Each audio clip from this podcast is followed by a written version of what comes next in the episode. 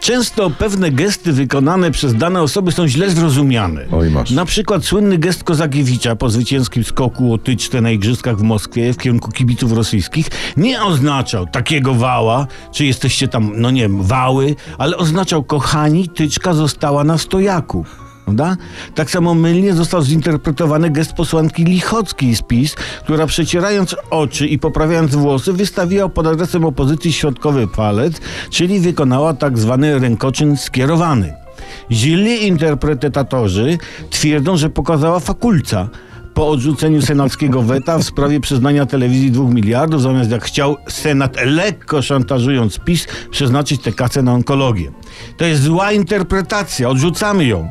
Jak prawidłowo należy interpretować ten ważny gest posłanki Lichockiej? Otóż pani posłanka, wystawiając środkowy palec, miała na celu pokazanie, czy nawet przekazanie dwóch istotnych idei, informacji. Zwróćmy uwagę, że był to palec środkowy, czyli posłanka PiS dała do zrozumienia durnej opozycji i społeczeństwu, że PiS jest partią środka, partią centrum, partią umiarkowaną. Po drugie, wystawiając jednego, najdłuższego palca, dała do zrozumienia tuż przed startem kampanii prezydenckiej Andrzeja Dudy, że jest on, Andrzej Duda, numerem 1.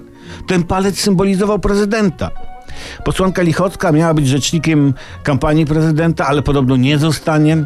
Aby nie dawać opozycji satysfakcji, ja proponuję, żeby rzeczniczką kampanii została inna posłanka PiS, pani Anna Paluch.